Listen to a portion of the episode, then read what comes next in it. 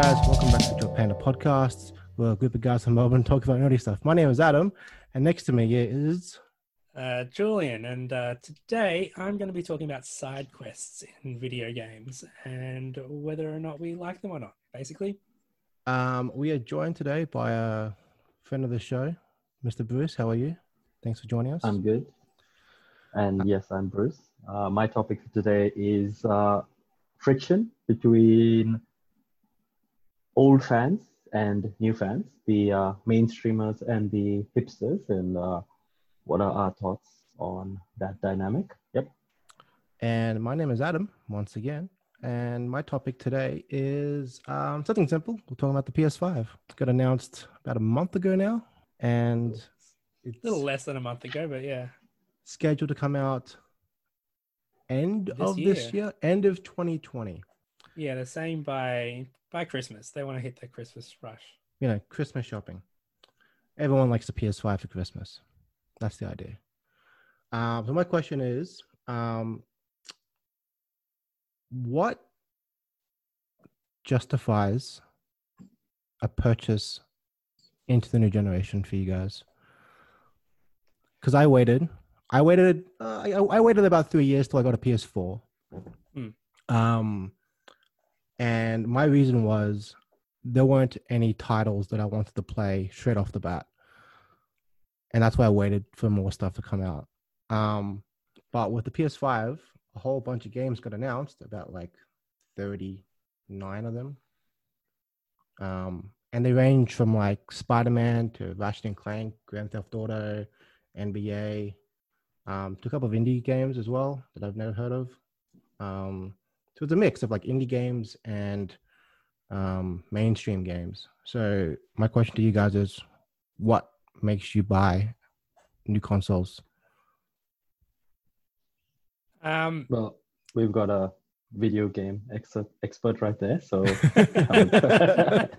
oh, so like, like, our resident expert, yeah. Well, it, it, it's interesting because um, it's a, it's a very nostalgia driven launch, as uh-huh. far as I can tell there's a lot of old games coming back, um, things we haven't seen for a little while, and and um, as well as some newer newer franchises that have come back, um, and and that's definitely the way to go about it. I think if you're looking for the returning audience, um, if you want the people who have a PS4 to upgrade to PS5, then then that's how you get them in. Like, um, but for me, actually, and I think I mentioned this before on the podcast, but like PS4 is not my primary sort of platform. Actually, like PlayStation has always been sort of the my least played console.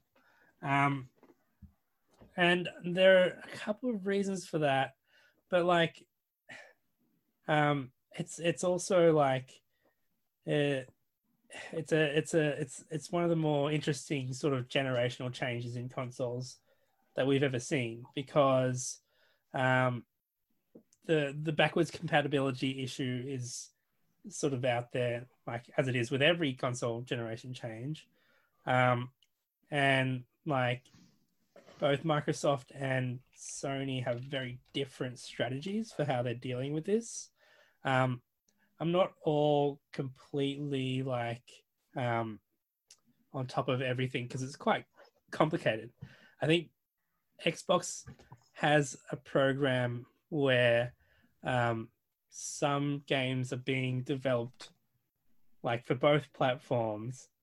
And like you'll be able to upgrade like if you buy a title that's for both like a FIFA title for example um, you'll be able to upgrade into the next generation if you already have it for the previous generation. Whereas I think PlayStation doesn't have a strategy like that in mind um, they really just want you to get the PS5, right, and, and, and play the games on that. So um, with the PS5, um, they've mentioned that it is backwards compatible. Yeah. Um, but is that just going to be? Well, I think I, I, get the feeling it'll be the same as the last generation of backwards compatibility, where I think it'll be an afterthought for sure. There were select titles, and like even now, there are still titles that people like why isn't this playable? Like this PS3 game that I loved, like still isn't playable. Yeah. so like it's definitely um, a thing that they've they've tried for, but like again, I think the target is to get as many people to upgrade as possible and get them playing the new games on the new console. So at the moment, it's the top 100 PS4 games will be compatible. Right. So it's not. Which makes sense. Yeah. Um, but like they definitely want to incentivize more purchases of the new console. Um, Yeah. yeah. So the like the the big flagship titles. I think like other. I I, I remember um, uh, like Nintendo having issues with this, um, because like for example when I think the Wii U launched, they had a lot of titles being developed for both the Wii like the original Wii and the Wii U, like Twilight Princess, for example, was one of them, I think. Um, and because they were very different sort of platforms, it was like hard for developers to to invest Choose. in that. Yeah. Um. So so like generation changes are really weird. They're always really weird in consoles. Um. and yeah, and like as a consumer, again, like PS5 is not necessarily my priority, but there are like it's always going to be about the games. I reckon. Yeah. Like uh, for cons- consumers, they they're always going to want to be able to play the best games, um, you know, on the on the new technology.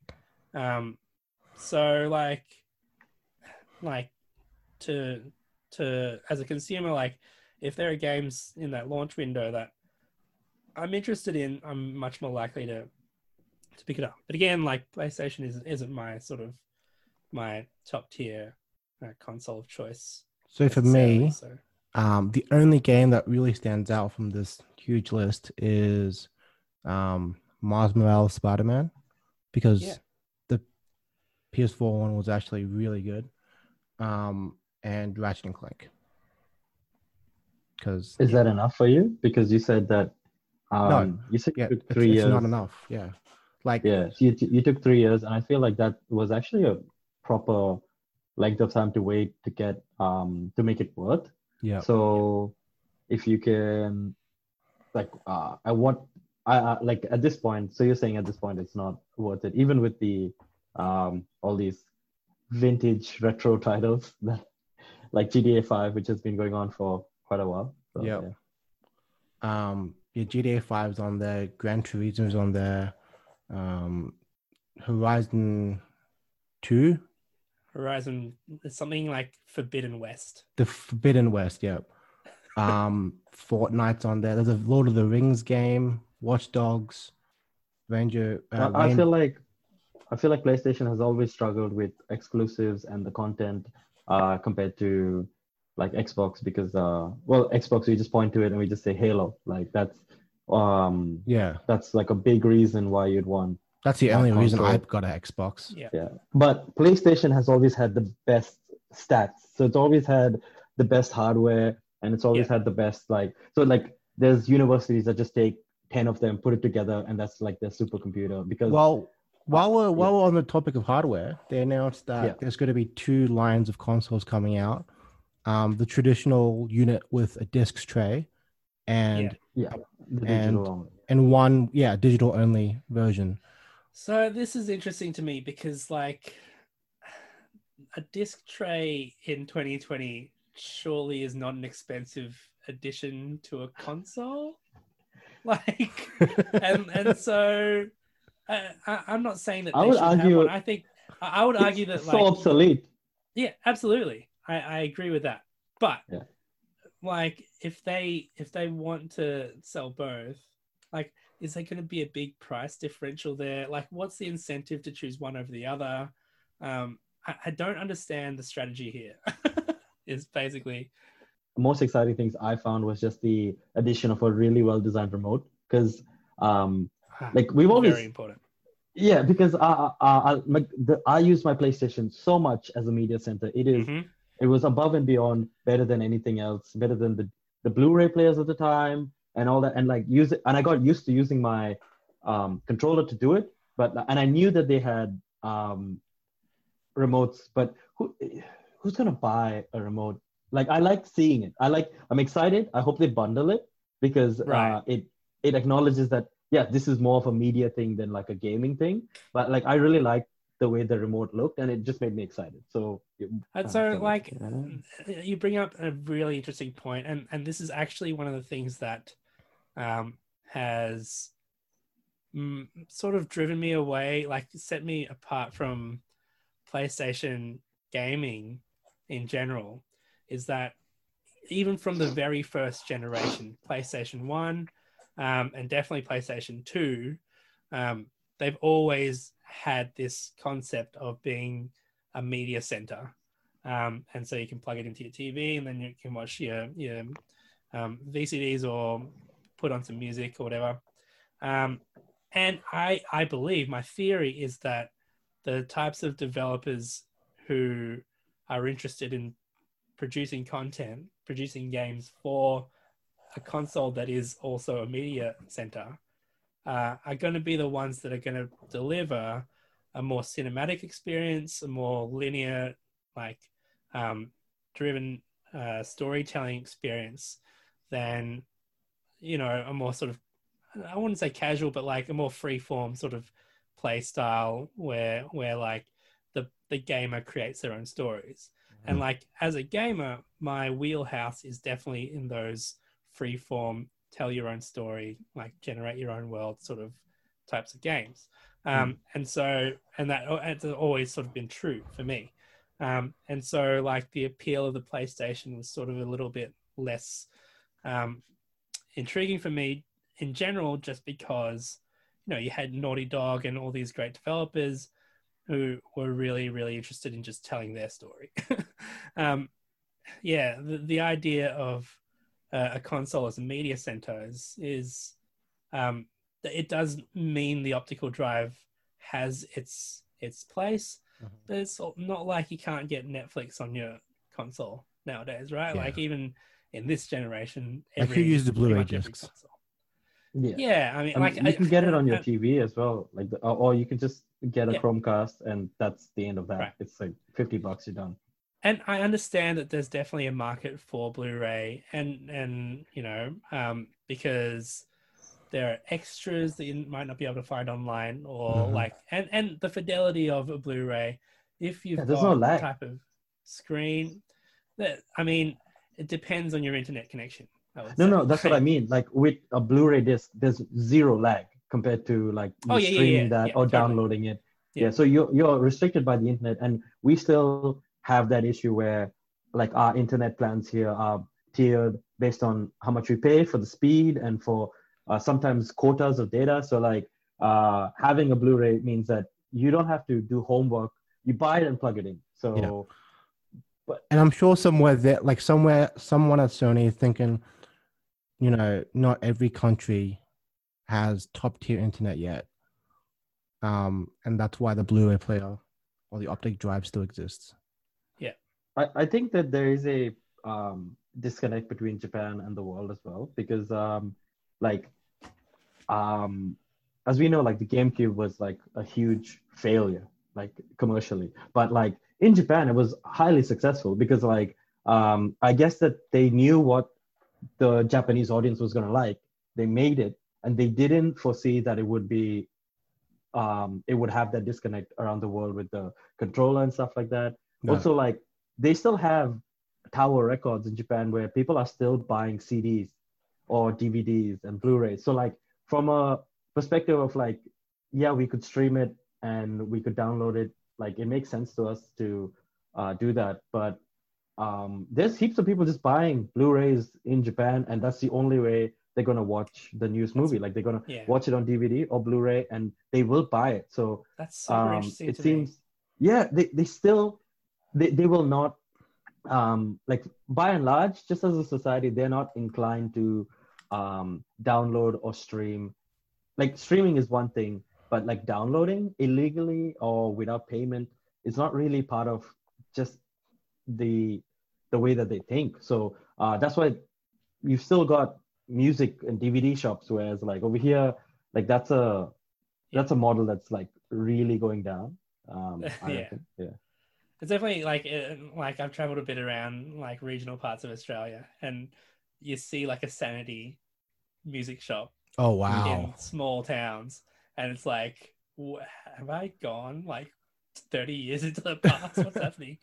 Um, but like the interesting thing to me is that like um, uh, like I look at my shelf of physical media, like DVDs, video games that I bought over the years, like many years of being a gamer and and like a human being, and to me now it just looks like clutter, and I, I Really? want to get rid of it. It does Like I'm, I don't want. I don't actually want to see that shelf.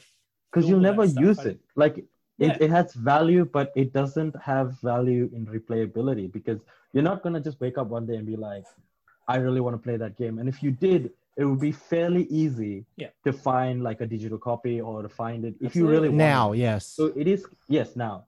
So um, I guess if you go to regional Victoria and stuff like, uh, they are also more hamstrung by lack of good internet options. Yeah, So Absolutely. um, yeah, buying a DVD for like five bucks, it's way better than twelve bucks at the movie theater. You only need to watch it once. So There's also like there is a certain amount of an issue of ownership of the the media. So I understand from from a lot of people's perspective, they want to have that on the shelf because that disc can never be taken away from them. they That- own that product. right. yes, Whereas if they hire it on stream or buy it on stream streaming, if the streaming service shuts down or if there's some problem, um, then they don't have access to that thing anymore. and you So- can't so- resell it easily. So Yeah, there's also that. Yeah. Yeah. But like um like there's for me like it's just I've got a lot of stuff and I've got stuff from like generations of video gaming that I actually just can't play now because I don't know like if the console even worked if I, if I could plug it in or if I've got all the controllers that I need like I don't know where everything is necessarily um, but I've just got a sh- shelf just chock full of what I consider like like good games that that like I've kept them for a reason. Like otherwise I would have sold them, or, or otherwise gotten rid of them. But also I'm never going to touch them, um, and like it, it's sort of like I would rather have that shelf space. And this is why I think it's really interesting that Japan is in this headspace um, because you know as we know like tokyo for example is just like a very high density city with very small accommodation um, in a lot of places so like where are they storing all this stuff I Mhm. mean, it helps that a lot of this stuff is uh, flat. So, like, they've Yeah. got all the manga collections of uh, stuff that they like, and they've got all the DVDs of stuff that they like. Like, there's, you're right, it is quite dense, but uh, it's like, uh, I think unless you get into like figures and like, um, or like bigger things, like, it's quite Right. easy to have flat uh, media because books and DVDs tend to be quite easy to store because they stack up. So, yeah. that's fair Yeah. it's just uh, it's very it's just cu- curious yeah look. I, I I couldn't believe that there's still cd and like to be honest um they've got a weird thing like eh, like take idols for example like um they support these idols by buying their releases like which might be only two songs or something like that uh they'll they'll buy it multiple times because inside the jacket there is a lottery ticket and then that Oh. might allow them to actually meet the uh, idol in person so they'll Oh. buy it like five six times the same album So it's So- not Yeah. about the product; it's about like the the the reward. chance to yeah Well, they- and the thing they is can re- like they there's can even resell the extra copies but Oh, like, um, like, I are they worth uh, much? they- then they're probably not worth much. Probably not worth much After after, that but you- without they probably wanna keep it. Yeah, but like in korea for example like um a lot of koreans like uh, music um artists and stuff will actually go and tour in japan and try to get successful in japan because uh unlike korea japan has like that thriving music buying industry where they're buying physical copies and that allows them to like really rake it in comparatively. Whereas like Mm. in korea it's like much of the world. Uh, they have music streaming services that they use a lot. Uh, they don't really pay like extreme amounts but basically they're using like the spotify's they're using melon and stuff. So if they're if they actually are able to get success in japan it's much better for korean artists because like there's money there that's left on the table. Like there's still Japanese people buying CDs multiple times over, so it's a it's a good market for them to like make the hop across the pond and try to um, expand their influence there as well. Yeah. Wow. So if we go back, if we go back to the PS5, um, uh,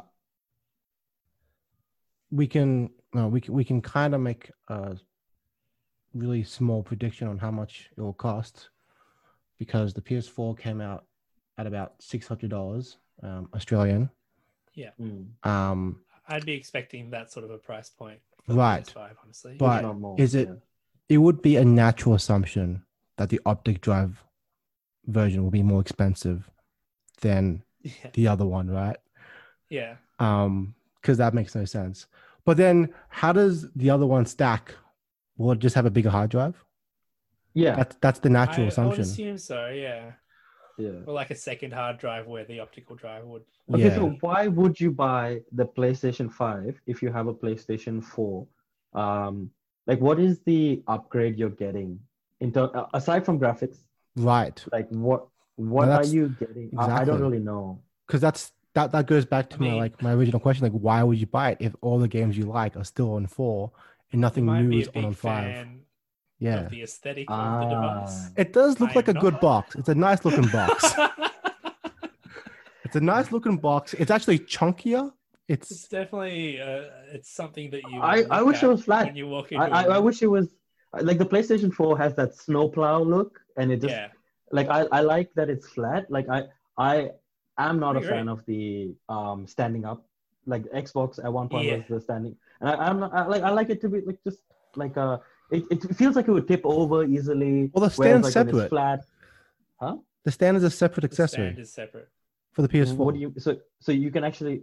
Oh, okay, all right. yeah for both. Didn't know. But like, yeah. uh, yeah, I mean, like it, it does harken a little bit back to the PS3's devi- des- design, which was also had the the um curves. I have a Mm. PS3 sitting on my desk right now. Yeah, I'm looking at it and I'm like, this thing is chunky and round and not flat Yeah. at all. Hmm. I PlayStation like, 3, there, there was that one model that was really good, like the uh, the one with backwards compatibility. The Right. PS3? yeah, Yeah. The, the early the This- reason it was very Yeah. expensive. Oh, the first generation. Yeah, It basically had to Second, I have two think. different chips on it. I think Yeah. Yeah. like two different processors, so that they could it could could be backwards compatible.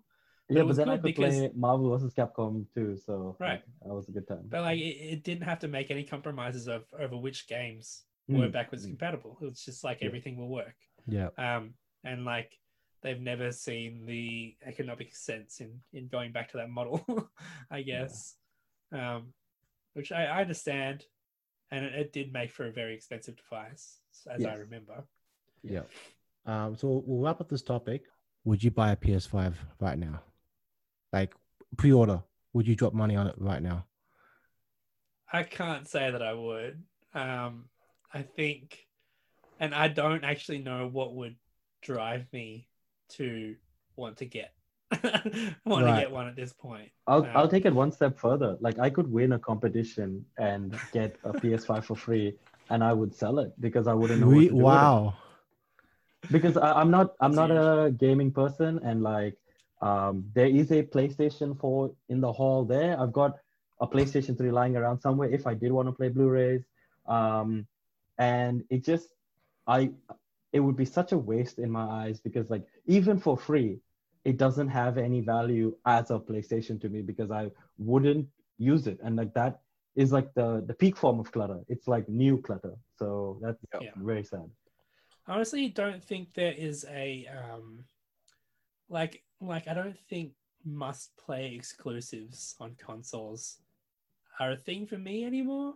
Like I think if firstly every like it sometimes it takes a while, but but usually games make it to PC. And Eventually. like, PC gamer. Like yeah, two to three years later. Yeah. Um, so so like that's always an option, but also like there's just so much like content in the lot- world. We've there's a talked about lot this of before. content in the world. Um, that like to to have FOMO about missing out on a Ratchet and Clank game is just like it seems to me you're a bit silly. Yeah. But they might be very good. Like I actually, the other thing for me is that because I was never really a PlayStation gamer, I don't have that much nostalgia for these titles Mhm. um, that were PlayStation exclusive back in the day. So um, it like none of that really hits me in, in a way that makes me want to buy the thing. I think I think a really good idea would be if you if they would have a rental service where you get to rent the PlayStation, play the game, and then give it all back. Like, because if you wanted to play a game, you don't want all that initial outlay, but you are interested in the game to some extent. You kind of want to check it out, and um, I think if they took out the hardware aspect of it, like you have to buy a PlayStation, I think if you were able to rent the whole setup, play it, and give it back, like using a snowboard, um, yeah, I just think that that would probably be way more successful. Like that would that might be what I would do. I'd be like, I would get a PlayStation Five, uh, like if I got it for free, and I would think about renting it out to people who wanted to play the game. Look at this guy.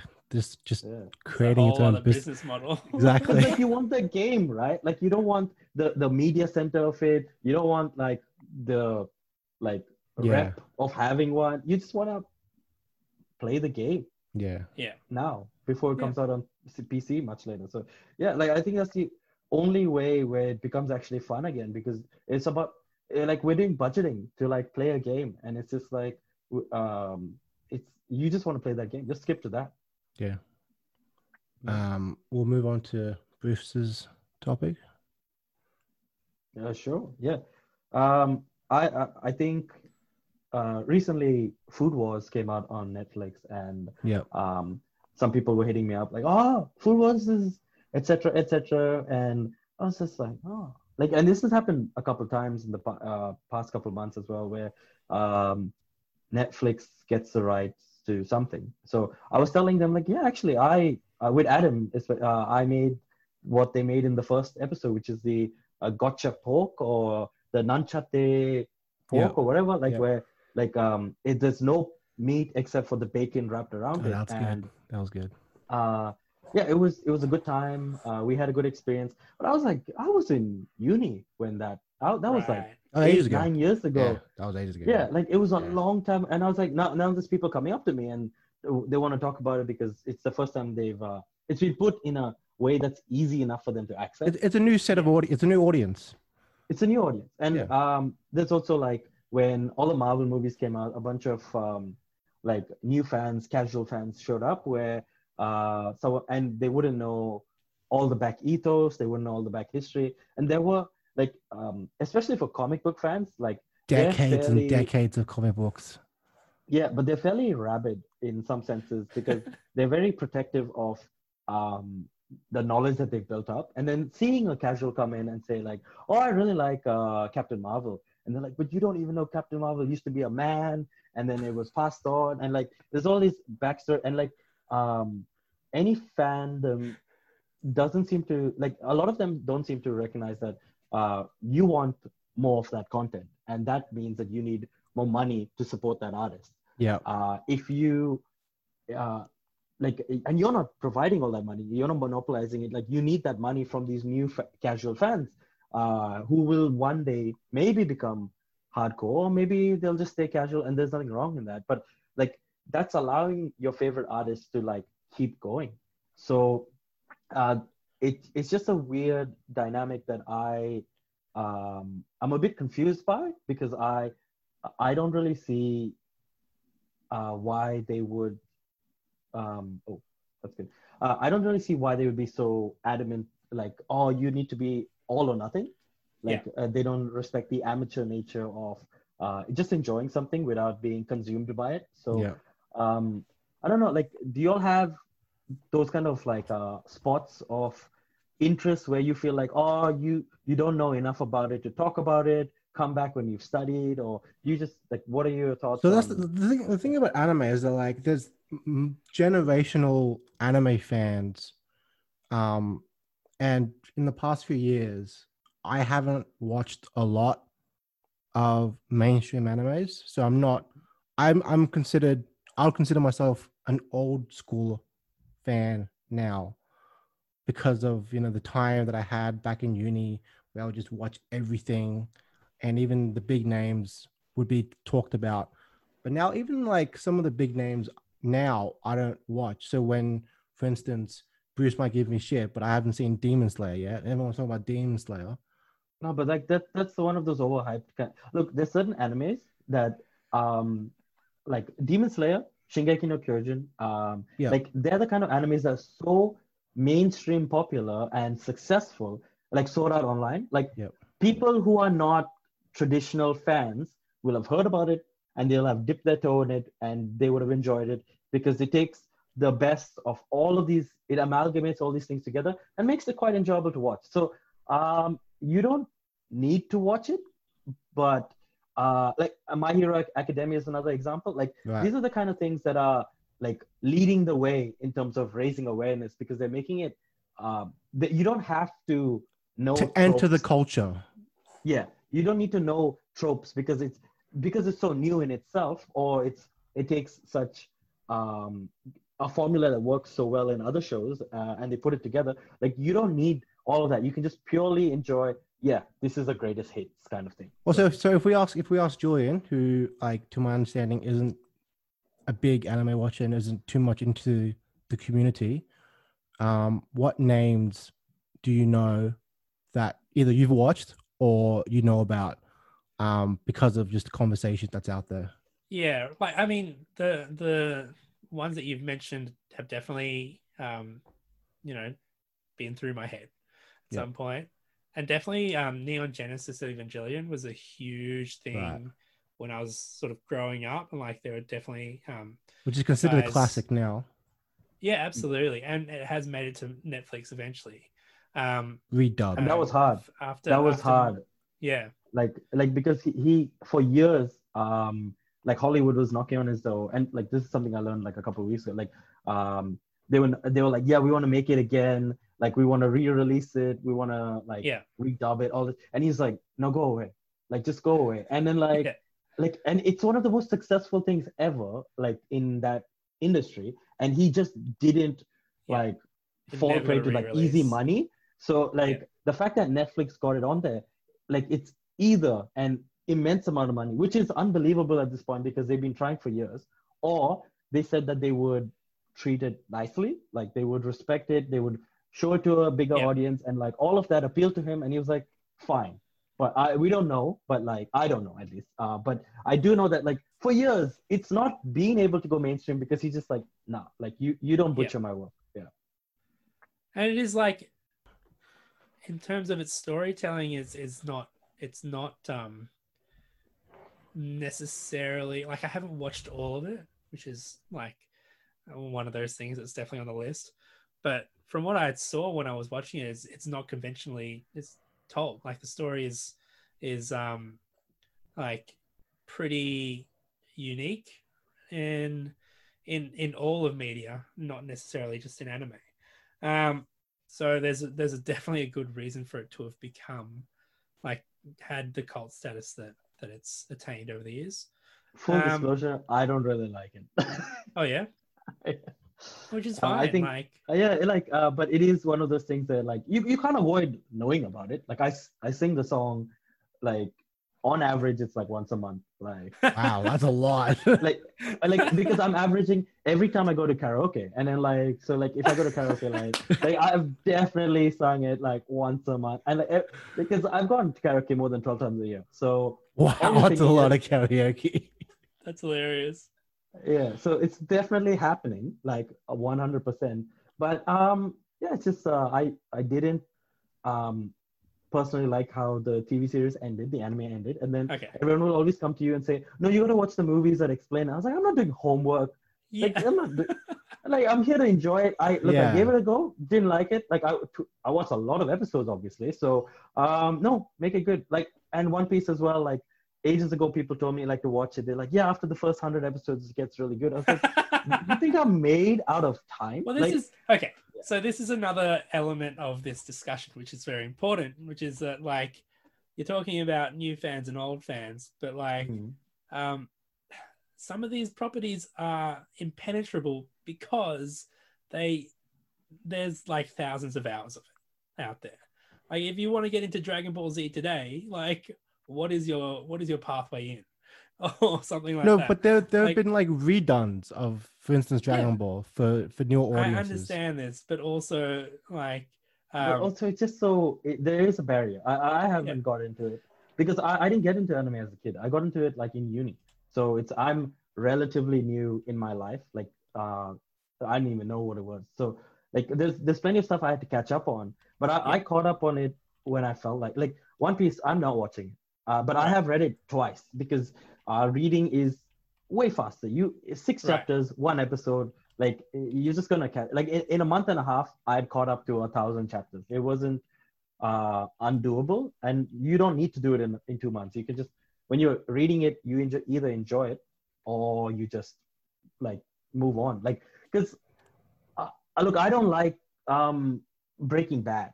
I don't like um, like Game of Thrones. I don't like uh, certain like I, and the reason I don't like it is because it's just not my genre. I don't like drama. I've watched Game of Thrones with friends. It was very very fun because I was with them. But I know that Breaking Bad is one of the best shows of my lifetime and The Sopranos and all that. But I'm not gonna watch it because it's not my bag. Like my bag is just comedy. Like I, I wanna Mm. so when I watch like these good shows, Death Note and stuff, they're not gonna make me like anime. And I, I think that you shouldn't have to if someone recommends something like and it feels like homework, but you have to watch it. You shouldn't be there. Like it's your en- Yeah. ed- uh, entertainment. Like if you're not enjoying it, move but then on. like Like- so so this goes back to the point which is that like um when when some of these properties are that impenetrable yes. you've got gatekeepers as well like cultural Hmm. gatekeepers saying well you're not a true fan unless you've watched this and and you feel this way about it and then, like Yes. it, it, it's just like it's a mind-bogglingly like counterintuitive to me to to have that attitude and say like no you're only allowed into our community uh, if you've met these sort of requirements If you had a certain level, yeah Look, if you have a uh, certain level I- of I will- understanding and experience with the properties I will say that like um if the show was that good, like and there've been like Hunter Hunter, uh, for example, or Black Clover, um, these are like quite long. They're like hundred plus episodes. And the thing is, uh, just in lockdown with my housemate, like I sat down and I watched Hunter Hunter with him start to finish, and uh, that's because I was like, look, it's it's so good. I, I don't care about watching it again. Like um, I, if you because like that does facilitate um, how good it is. And I feel like um, you couldn't make that argument about Dragon Ball or One Piece because of the length, and also because people would just be like, yeah, you know what? It's not that much fun. Like it's not fun enough to rewatch, especially like. Um, I feel like Friends is more fun to randomly rewatch. Like, uh, like you you could make the argument that like if somebody watched season seven of Friends, uh, and you said like, oh yeah, like the early seasons were good too, and you wouldn't mind like sitting and watching it with them because it's it's very easy.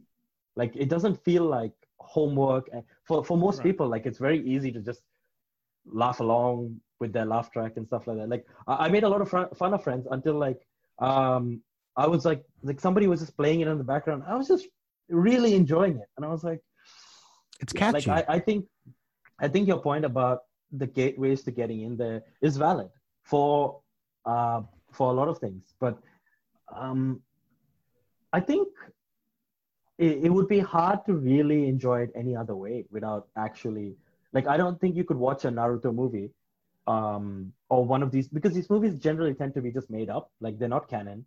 So it's hard to Yeah. watch them and know who is who because they don't Absolutely. say oh they don't say who they are. So yeah. um I, I have to confess that like I, I I I definitely like walked out of Marvel movies saying things like, well in the comics, this is what happened.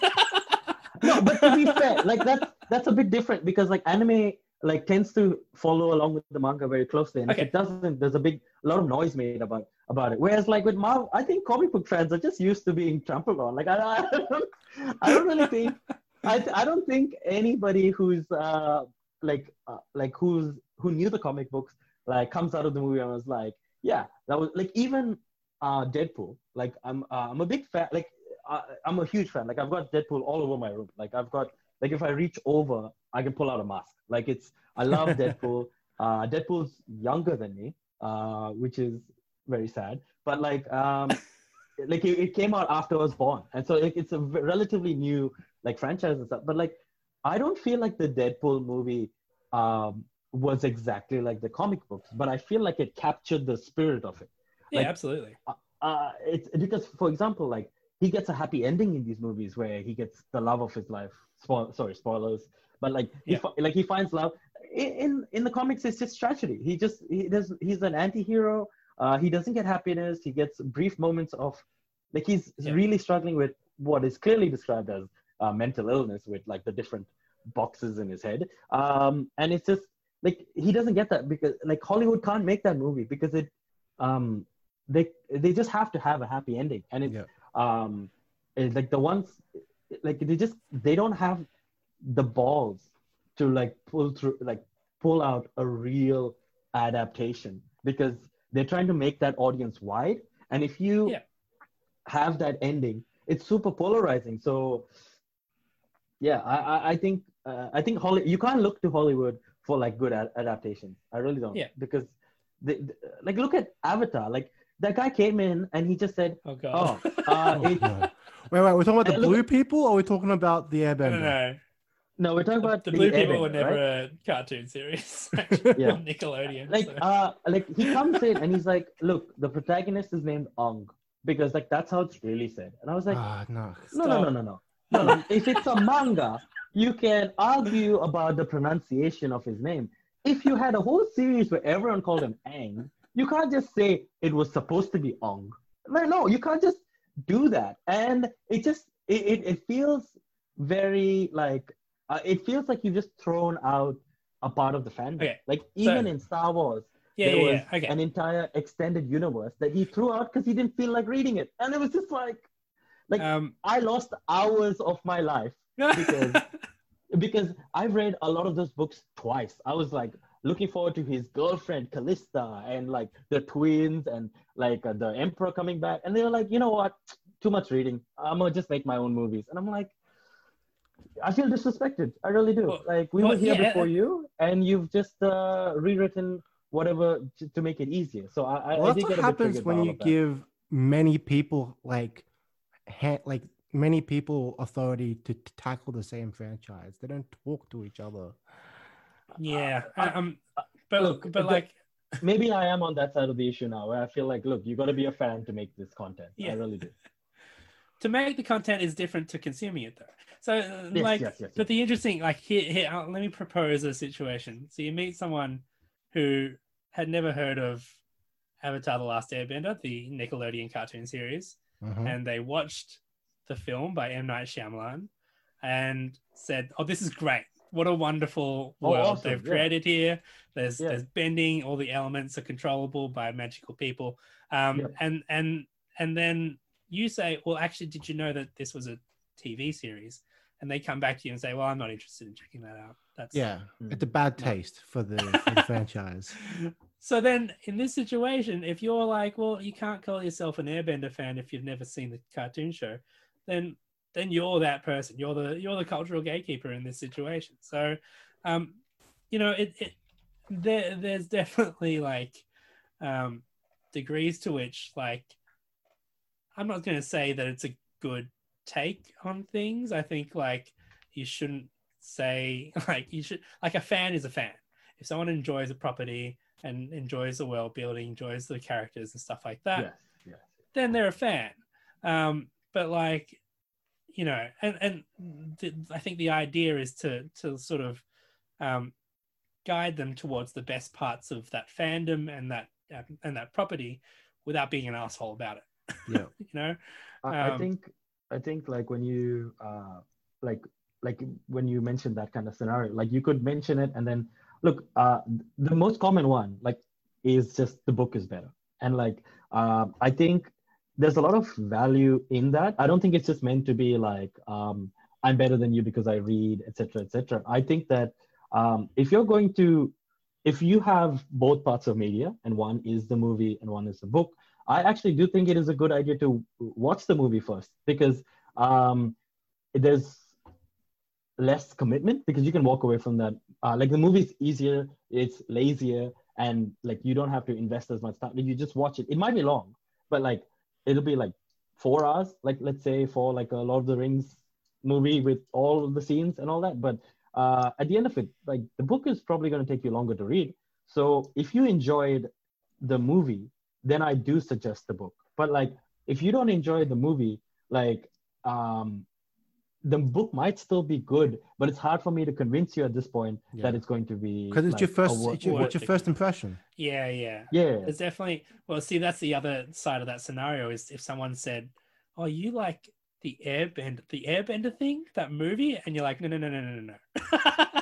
no, no, the cartoon. They're like, mm, I watched the movie. I didn't like it. I'm not going to check that out. Like, yeah. yeah, you're totally right. Like, it's it's a hard sell. yeah. Look, I, I haven't uh, I haven't watched Dragon Ball. I watched the movie and I was like, I have some issues with this movie, but they're more in line with uh, why is his grandfather Asian and his girlfriend Asian and his Oh no, we're talking about that movie. and then and then he's white like it- so uh that being said i was like look uh, I don't know about Dragon Ball, but I do know that like uh, I have got my heart broken by all the live action adaptations. So Rurouni Kenshin is a good adaptation. Um, I've heard that. I've and I've seen bits of it, and I, I found that the choreography, the fight scenes were not useless. Like they were actually like Yeah. like they looked like people fighting, and it was gritty. I uh, especially when he haven't seen- the sword. I haven't seen the Rurouni Kenshin anime, but I did like the movies. Same, same. I, I didn't even see the full movie, but I like what I saw of it. Yeah. So I I think that uh look just live actions in general, like we can point to a few of them, like um Resident Evil. Like Resident Evil was quite uh enjoyable uh compared to like the games and all that. Like uh not not saying the games are bad, but just that uh they, it does get done nicely. Like I'm watching The Yeah. King's Avatar, which is a Chinese uh web novel, and then it became a bad Chinese anime anime. And then I, I can't believe that the anime was so bad. And I'm- super hooked on this live action drama. It's really well done. But uh, it's such a um, exception to the rule, which is live action is uh, usually done as a cash grab, and it uh, it's more to put good-looking actors and actresses in a role without Yeah. actually uh, having a good role for them to fulfill. Like it's not written well, generally speaking, and it's not executed well at all. I've got an example that kind of works in both ways because I haven't heard much negative things about this. So Okay. if we look at Pokemon as an animated series and Mm. Pokemon the live action movie. Oh, that's It wasn't really Pokemon the live action movie, was it? It It was, was, Po- it was Pokemon the live action. Oh, it was it's a Pokemon movie. It was the first live action, you know, yeah. screening of of these characters. It's not like Well, it- like I mean, like Yeah. Pika, like the the it's a Pikachu movie. Yeah, yeah, but it wasn't the focus, right? It wasn't like capture them all. Like so it No, no, didn't no. infringe on It the wasn't anime. Ash Ketchum. No. Yeah, It, you're it, right. it was it was like a side story, like, hey, this is uh this Pikachu is a detective. Like it's like and it's kind of like how um in Star Wars as well, they have like anthology series or something where it's like has nothing to do with the main plot. So they have freedom. It's the same with uh Guardians of the Galaxy. Like uh that was not um like in the comics, they're like a C or D rated uh Oh, comic. yeah. Like if Yeah. you you So- won't so even was know Iron about Man. them. Huh? So was Iron Man. yeah. No, Iron Man was pretty. Um, oh, so wh- what was your point about Iron Man? No, when No, that like- came out, Iron Man was not a big deal. Like when the Yeah. first Iron Man movie came out, the Yeah. Iron Man comics were were definitely lower down the the list of, of Okay, Marvel. so he he was a B B tier, but he was definitely not C. Like he like he, he the the because what I love about Marvel and the reason why I feel like sorry about the tangent, but like I feel like Marvel the reason why they were so popular is because they had a, a central idea uh, surrounding them, whereas um, you couldn't connect with DC characters the same way.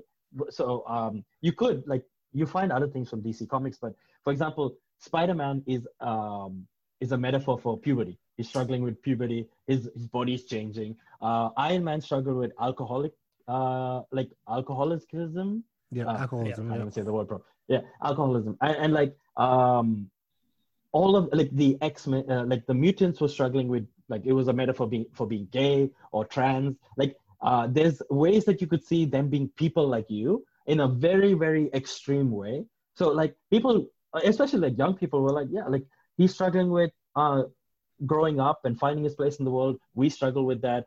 Uh, Captain America was like patriotism and stuff like that, and the industrial military industrial complex like there were all these big metaphors behind them whereas like DC, it like I'm Batman and I'm Super- rich. yeah, yeah. Superman was a genius. Uh, so, sorry, no, Superman was a god. He was Jesus. So he had all the powers. So you couldn't even relate to him anymore. Uh, Yeah. And Yeah. Batman, like, and then, so you've got the the central five people I feel in DC, and then everyone else is just like other versions of them. Like Green Arrow is like Batman, but in a different city. Like, and, Yeah. and Yeah, just- yeah. that's true. So, yeah, so the the variety and the lack of like, what does Batman represent? Like, really, like, um. I, I Well, I mean- I can't. I couldn't tell you. to to to come to the defense, Yeah. it, it becomes a thing where any given writer is able to imprint whatever they want to to that character to represent. So so Yeah. when Frank Miller writes Batman, it's very different to when Grant Morrison writes Oh, Batman. that's true. Actually, yeah, Uh, they actually do so- get quite a free reign. Yeah, Yeah, yeah. So so they they become sort of a chameleon in that way.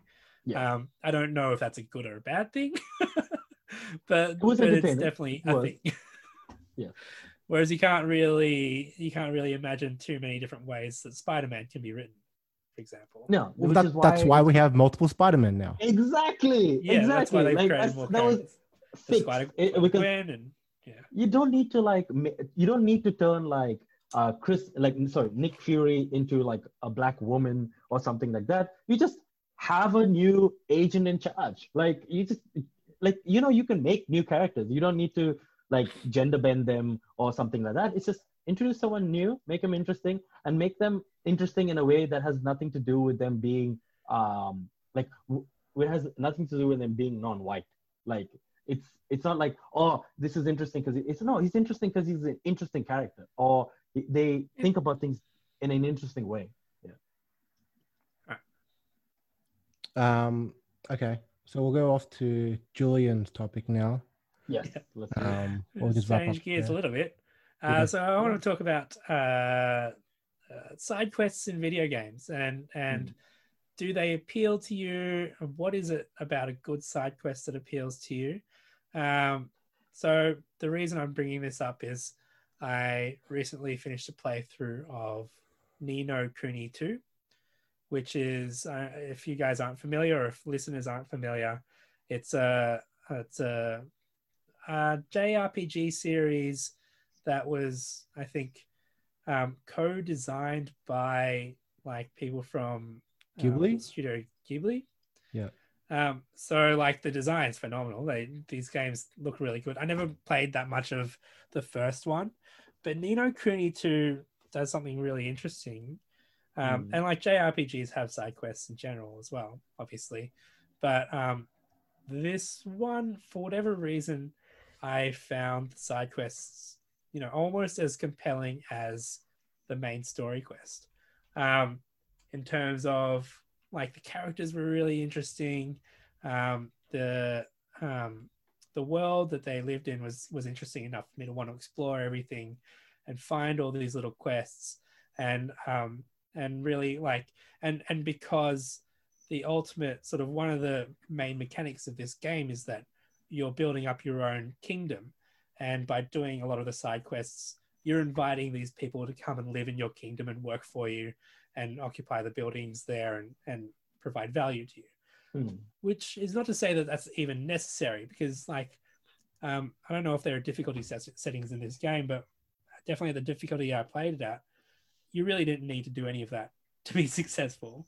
It was enough just to play the game. You'd get enough loot and you'd level up enough to get through all the main story beats. So So it was not necessary, but you Yeah, like it. absolutely completely optional. But like building out your city um, and having having it be populated by all these little guys walking around that you have a personal relationship to because you helped them in some way and that's why they wanted you to come um, i think is a big part of why it it was appealing to me to do all the side quests.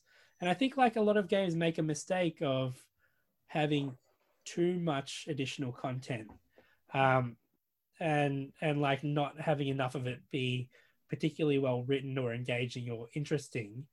Um like like the classic example is skyrim which if you get caught up in the side quests you can spend thousands of hours achieving not much of anything um and not really making it through the main quests Um, and then some of them are worth doing, like, and and there are sort of like different sort of tiers of Skyrim side quests where some are just like go there, grab this thing, bring it back to me, whereas others are full quest chains that that lead you through a journey.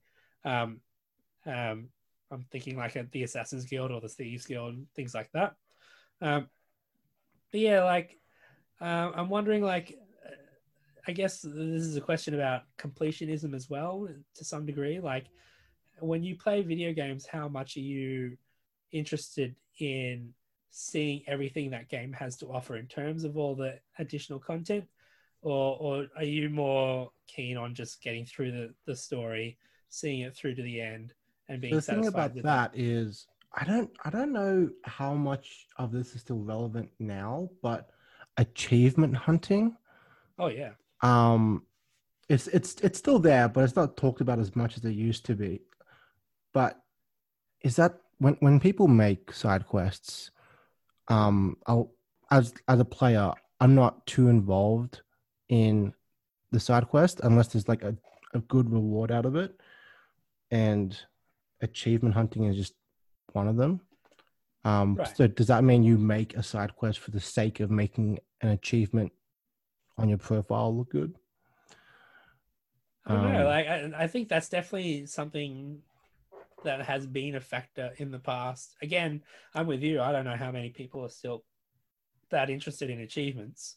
Yeah. Um, uh, but but like, uh, it definitely because it it's a public face of your like gamer profile. yeah. People can look at and say, "Oh, this person's Oh, you finished that. hundred percent of Spider Man. platinumed this game. Wow, that's Mm. that that's a lot. And so um it's it's definitely for some people like a part of their their um identity almost is that like I platinum Dark Souls now. Like I, I did everything in that game. yeah.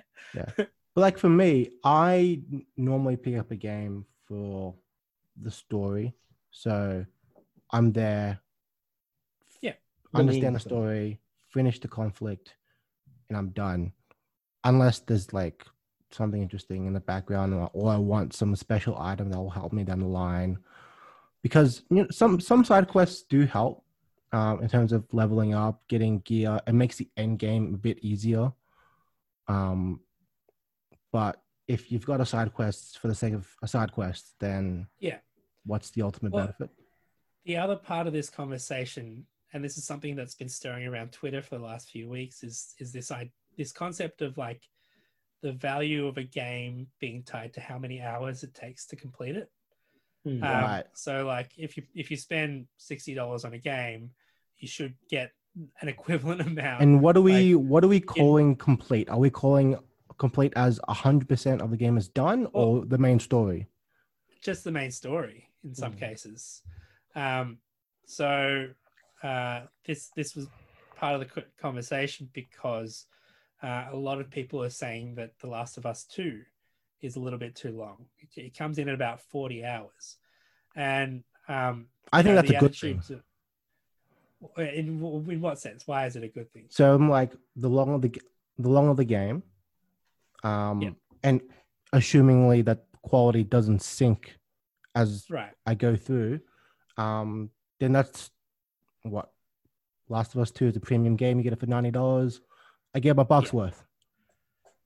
Okay, so so the um the counter example here is that like some of the content, the reason people are saying it's too long is that like the story runs out of steam or like the mechanics just aren't that interesting to make you want to do it over and over and over again 400 times. Mhm. Like if they could tighten it up and make it a little bit of a, you know, a more um, constrained experience, um, and and brought it in at like, uh, you know, a 30 hour or 25 hour long experience, then people would walk away from that more satisfied because they hadn't felt like they spent, you know, 10 hours doing meaningless things. Yeah, which is which is Um, understandable, like quality over quantity.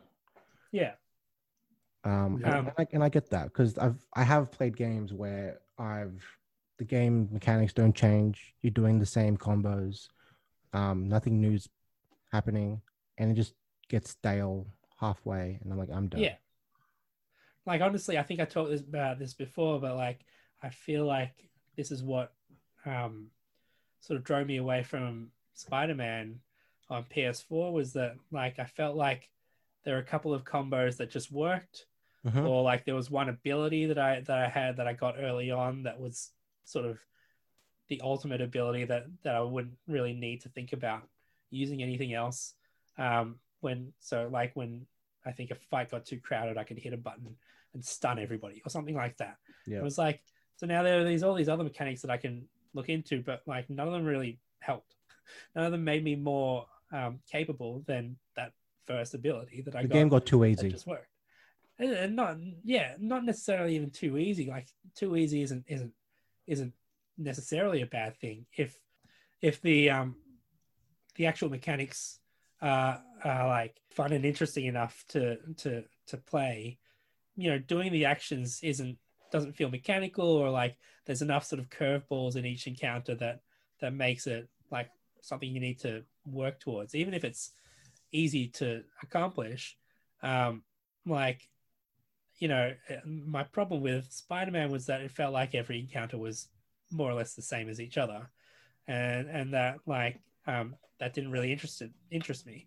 I think that um, if if like you said those stuff that stuff was optional, like that's probably the best case scenario where you can play it if you want to because um because there's plenty of times where we walk through a maze and we know that one way is the correct way, but we immediately go the other way just to check. Oh yeah, like like just to like it's like um i was watching an anime recently where like they've got into a maze and then they're like oh we figured out we'd go left. She's like all right let's go right. And they're like what? And she's like isn't it common sense that you explore every pathway when you know it's going to be a dead end? Like there could be something there. And i was like yeah it's just that is common knowledge. Like uh but it's optional. Like we did that uh, because it felt like safe exploring um and stuff like that. So like if it's um if you're enjoying the side quest, then you're getting more out of the game and stuff like that. But like, I really do think that they need to be optional because there's people that are just trying to like get through the game for the Mm. payoff, which is the end screen and all of that stuff. And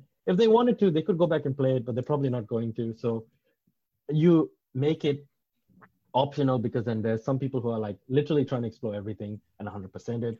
Uh, and then there's people who are just trying to get to the end. So if for example, like Last of Us, um, made it go on longer, made it feel like a grind. That's actually a worse off experience because uh, length of time is not the best way to evaluate um, how enjoyable the game was. But maybe they felt pressure because of their the price point that they set and stuff like that. So they figured better to be safe Yeah. than sorry. and it's a it's a much anticipated you know like premium title that like I feel like and, and like a lot of games I think the Assassin's Creed series is a real bad one for this where like there's just too much to do and like there's there's and like the story um a lot of that extra stuff is is not that compelling so um but like you get caught in in a trap sometimes of like I want to clear all the icons off the map because I want to make the map look as as neat and tidy as possible, um, and it stops you from actually getting to the enjoyable stuff of the game. Which also, Mm. like even the main quest in Assassin's Creed game, often seems to me to be too long. Um, like I, I'm I'm getting more and more into um, if it's going to be a sort of cinematic experience, I don't want it to be too long. Like I don't want it to take too much longer than you know a normal like TV show, um, sort of premium drama HBO style sort of, you know, um, length of time to get through because Mm. um, it's it's just like, you know, I want to see the resolution of of, of these storylines, but like, um, but with Ni no Kuni too, I don't know, like. The, the other interesting thing about it is that there's a lot of post game content. So after you've defeated the final boss, you can you see the credits roll, you get dumped back to the main screen, and and then it'll say, uh, "Would you like to save your game?" So you save it and reload it, and it puts you back into the game just before that final boss battle. But now there's a whole other list of new um, side quests that have opened up that you can go back and and like revisit some of the characters that you've met through the journey and like Mm. um, see how things have gone and, and that stuff is really interesting I, I I will admit I didn't get through all of that because once the main game was over, I was like, okay, yeah, I've, I've had I've had a good time with this game, and now I'm I'm ready to leave it at that. Um, uh, as as good as the side quests in that game generally are, um, you know, there was very very little incentive for me to to continue doing stuff. um, that goes back to you know that goes back to Bruce's topic. You know, people who are hardcore enough or just casual enough to play it, because then you're introducing DLCs, and that is another level again. You know, that that introduces I mean, maybe There's like Animal Crossing, which was like the big one recently, right? Yeah. Like there's heaps of people that um and uh, at its core it's like it's just a lot of it seems like a lot of grinding to me, but I I, Yeah. I do know people that were like uh playing and then they saw streamers like doing all this crazy stuff and they just like restarted. Like they had islands, everything set up, and they were like, nah, like that looks way better. So like they went back and restarted just so that they could make their island look like really good and stuff. But it's just yeah, you know, you you just you're grinding a lot of it. Like it's not you have so much gameplay, but it's not really anything new. It's more just yeah, more of the same, and you're having a good time doing it, which is and you are you're having a good time inviting people over. It's got enough in there to keep you playing for a long time, with actually very little like content or Yeah. actual like changes to gameplay. So if you're enjoying it, like because all of it is pretty pointless. Like you don't get anything from Yeah. uh but like you're enjoying it. So like it um there's no end game to there's Animal nothing Crossing. wrong with yeah like Yeah. it's it's the same with like if you have a vice like um like smoking or drinking or like if you enjoy collecting things and all that like this not always a point or a reason you need to be doing it but you're enjoying it so you're not hurting anyone just go for it Yeah. but like so what I what I want to think about is what do game developers need to do to to make an experience like I think when I finished Ni no Kuni 2, I think I clocked in over 100 hours in it. Mm. um, which is a lot. Um, and and none of it felt like wasted time. It was all very enjoyable. So, um, like, what what is it about a game that makes you want to stick around um, longer than you necessarily need to in order to complete the story, the main story? Like, is is there anything for you guys? Because like I, I think I've described like what it was about that game that that did it for me. Um, I think Was there- making it really clear that um that it's optional. Like if they yeah. like put it up and they said like, hey, would you like to do this? Um, and then um, like they'll give you something that has value, but not towards the main storyline. It's like something cosmetic, maybe, Yeah. where like, Okay, you yeah. don't need to look, uh, you don't need to have a nice hat to go and see what the end game is like. But like you want that hat because just you feel like it, or you say um, no thanks, and then like whoever gave you the quest walks off with some really sarcastic comment or something. like, you think you're too big, big for me, like, and just walks off, and then you just like laugh at them trying to have personality when they're not real. Like, it's just, Yeah. um, yeah. I think I think that option. I think if you made it, it's just the way freemium model works, where uh, you play and then you get all this cosmetic yeah. stuff that you don't actually need to play the game, but you do it because you love to rep and to show people like, hey, this is what I look like now. I pimped myself out. Yeah, so that's interesting. Um, like that you bring up the freemium thing because like one of the big sort of success stories this year of of like freemium game content is um, Call of Duty Warzone, and like I haven't Oh, played Call of Duty that's game. about? Sorry, Oh, I've been seeing Warzone popping up on different feeds and stuff. I'm just like, what is it's a Call on? of Duty battle royale game. So it's Okay. basically Call of Duty Battle Royale game. Yeah, and it's free. It's free to play. It's like it's not free to play because it's like a 90 gigabyte download, but you get the idea. Anyway, Yeah. um, so the the thing with like I haven't played a Call of Duty game in in many years, so I jumped into that one because it's really well made. It's really really well designed. Like it's sort of like the apex of of battle royale design in video Hmm. games at the moment. Um, but um, as it should, as it would be, because it's a huge studio with a lot of resources and stuff. But the way unlocks work in that is that um, you know, as you as you there there are several different ways you can sort of upgrade things. Um, like if you use a particular gun, every every gun in the game has its own sort of level up scheme. So the more you kill people with a gun or get hits on The gun gets better. the gun the gun doesn't necessarily get better so what happens is you're able to um, one of the mechanics of the game is that you, you can call in a loadout um, so you can call in a special drop box that will give you uh, a set of predetermined weapons and, and perks and stuff that you have decided already in the, in sort of the meta game that these are the things that you you want your guns to look like and how, the, how you want them to behave so um, but in order to get parts for those loadouts, you need to be using the guns. You need to be leveling up like your your battle It's, it's pass pretty basic stuff. is. They, they've got It's it just- in like um a bunch of games. So, yeah. Yeah, the more yeah, you yeah. kill, the better. Like the more you kill, the more you kill. Like you call it airstrikes and Yeah. super unfair things. Oh, absolutely. it does- yeah, but, but yeah, anyway. but this is sort of even in the meta. So like, like you know, killing more people within a game doesn't necessarily help you. In fact, nothing will change. Like you can get twenty kills in a game, and you won't get more kill streaks. Okay. Like, um, so like you can find those things on the ground. Um, but after you finish that game with the 20 kills, you'll have upgraded, you'll, you've unlocked a bunch of different features that you can put onto your guns, as well as cosmetic items and stuff like that. Um, so the next time you call in your loadout in the next game, um, your gun will be a little bit more kitted out. You might have a scope on it that you need, or thermal imaging, or things like that um, that you wouldn't get straight out of the box in, in the beginning of the when you start playing.